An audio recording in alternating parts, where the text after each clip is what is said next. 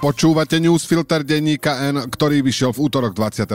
novembra. Udalosti dnes vybral a komentoval Roman Pataj. Ja som Braňo Bezák. Dnes o tom, že sa stala hanebnosť, ale nič sa nedá robiť. O tom, že prezidentka odkazuje vláde, ak to neviete robiť, tak odíďte. A o tom, že čoskoro zistíme, či to dokážu.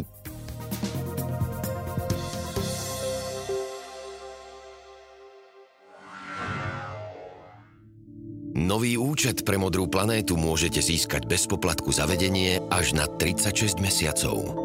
Navyše za zodpovedné splácanie vás odmeníme až do výšky 120 eur za prvý rok. Tatra banka.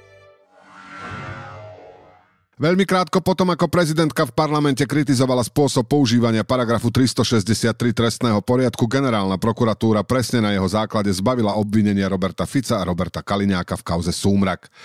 Ide o prípad, v ktorom sú spoločne s Tiborom Gašparom a Norbertom Bederom podozriví, že zosnovali zločineckú skupinu. Podľa vyšetrovateľov a špeciálnej prokuratúry sa pomocou podriadených štátnych inštitúcií snažila zdiskreditovať politických oponentov. Konkrétne Andreja Kisku, na ktorého vytiahli dokumenty, ku ktorým sa nemali ako legálne dostať. Generálny prokurátor použitie obľúbeného paragrafu iba oznámil špinavú prácu v podobe zdôvodnenia opäť prenechal na svojho námestníka Jozefa Kanderu. Jeho argumenty sa dajú zhrnúť takto. Predseda vlády nemá podľa zákona vôbec žiadne právomoci vo vzťahu k daňovému tajomstvu, ozrejmil námestník, prečo Robert Fico nemohol porušiť daňové tajomstvo a ani právomoci verejného činiteľa. Kompetencie v tejto oblasti majú podľa prokuratúry len správcovia dane. Odteraz sa preto môže stať pravidlom, že rôzni premiéry budú na svojich stoloch nachádzať rôzne kompromitujúce materiály pôvodom v im politicky podriadených úradoch a budú ich aj beztrestne používať. Síce to bude v rozpore s morálkou, ale podľa Žilinkovcov nie so zákonom, pretože nemali právo moc porušiť to, čo porušili, takže sa ničoho nedopustili. Inak povedané, síce sa stalo svinstvo, ale nič sa s tým nedá robiť.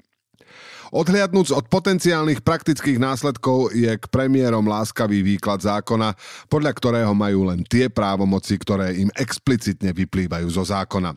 Predseda vlády z titulu svojej funkcie predsa ovláda celú krajinu.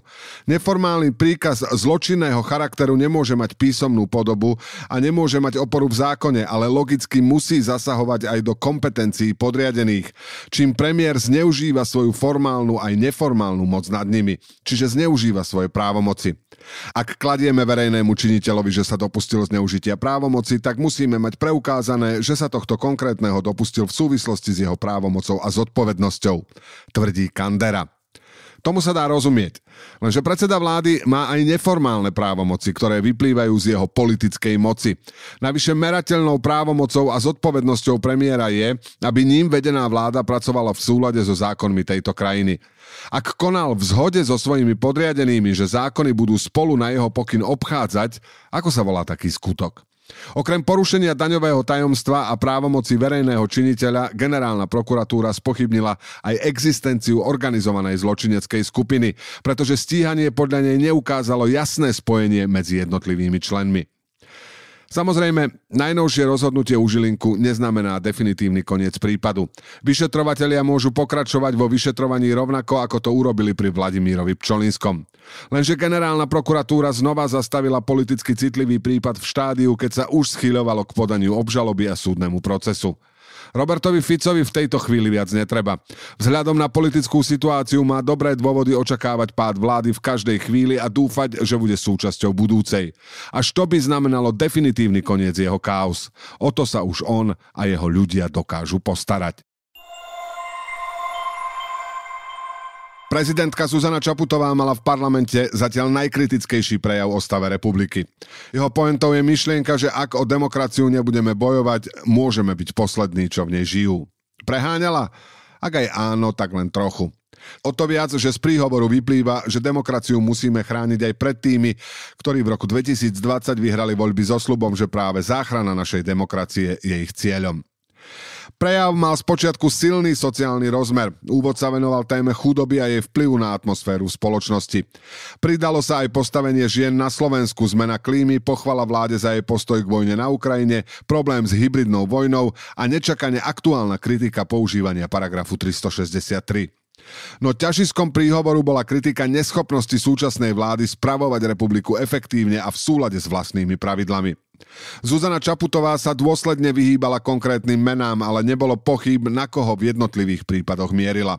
Ako prvému pripomenula Igorovi Matovičovi, že je nebezpečné a nesprávne pri téme lekárskych platov paušalizovať, ako to urobil on, keď sa ich nároky pokúsil spochybniť príbehom, v ktorom jeden z nich takmer pred 20 rokmi žiadal od Matovičovej mamy úplatok. Lenže predseda Oľano nie je sám, koho prezidentka kritizovala, keď vyhlásila, že, citujeme, najmä v tomto roku je výsledkom domácej politiky nebývalý zmetok. Správne podotkla, že verejnosť sa už stráca v tom, kto vládne a kto je v opozícii a varuje, že takto už nemôže pokračovať bez rizika, že nebudú zničené zvyšky súdržnosti spoločnosti. Z toho vyplýva odkaz vládnej koalícii, že ak to nedokáže zmeniť, hrozí vážna kríza demokracie a, citujeme, v takom prípade bude lepšie umožniť občanom na novo si vybrať svojich volených zástupcov. Takáto formulácia je síce jasná, ale nie natoľko silná a explicitná, ako kedysi použil ex-prezident Michal Kováč. Po jeho nekompromisnej správe o stave republiky padla v roku 1994 druhá vláda Vladimíra Mečiara. Čaputovej slová zaobalené do diplomatického slovníka nebudú mať taký bezprostredný efekt, ale to neznamená, že slovenská spoločnosť nie je v mimoriadne ťažkej kríze. Napokon svedčí o nej fakt, že Igor Matovič si prezidentkinu správu nevypočul, hoci najmä jemu bola určená. Šanca, že si z nej čokoľvek čokoľvek vezme, sa rovná nule. To, či vláda dokáže vládnuť, sa preukáže už čoskoro. Rýchlo musí pretlačiť parlamentom dve dôležité veci, štátny rozpočet a dohodu s lekárskymi odbormi o zvýšení platov nemocničným lekárom. To druhé kabinet odsúhlasil dnes, nasledovať bude v zrýchlenom konaní, tentoraz oprávnene Národná rada. Všetko sa odvíja od prijatia štátneho rozpočtu a k nemu sa dnes pomerne neočakávane vyjadrilo 10 začínajúcich rebelov v poslaneckom klube Oľano. V útorok zverejnil vyhlásenie, ktoré je zatiaľ najsilnejším gestom vzdoru proti ministrovi financí opozícii a predsedovi strany Igorovi Matovičovi. Nespokojná desiatka dala najavo nevôľu s plánovanou podobou budúcoročného rozpočtu. Nepáči sa jej, že tzv. rodinný balíček prijatý na jar pripraví o peniaze samozprávy. Občiansko-demokratická platforma trvá na tom, aby výpadok kompenzovalo ministerstvo financí, teda Matovič osobne. Žiadajú ho aj o to, aby do rozpočtu doplnil výdavkové limity, pre ktorých absenciu nám hrozí veľký problém pri čerpaní miliárd z Úniového fondu obnovy. V tejto chvíli je predčasné odhadovať, ide o predzvesť vážnejšieho odporu alebo iba o prechodnú nepríjemnosť. Ak by členovia platformy mysleli slová vážne, Oľano a celá vláda s ním má problém, pretože v oboch prípadoch sú výhrady racionálne a vyžadujú si aj racionálnu reakciu adresáta kritiky. Nedá sa vylúčiť, že Matovič je také ešte schopný, ale k istote máme ďaleko. Akokoľvek sa výzva platformy skončí, jej členovia majú takú moc, že bez ich hlasov je menšinovej vláde koniec. Ak sa ju naučia využívať, ešte viac komplikujú už aj tak zložité zložité pomery v koalícii. Nový účet pre Modrú planétu môžete získať bez poplatku za vedenie až na 36 mesiacov. Navyše za zodpovedné splácanie vás odmeníme až do výšky 120 eur za prvý rok. Tatra banka.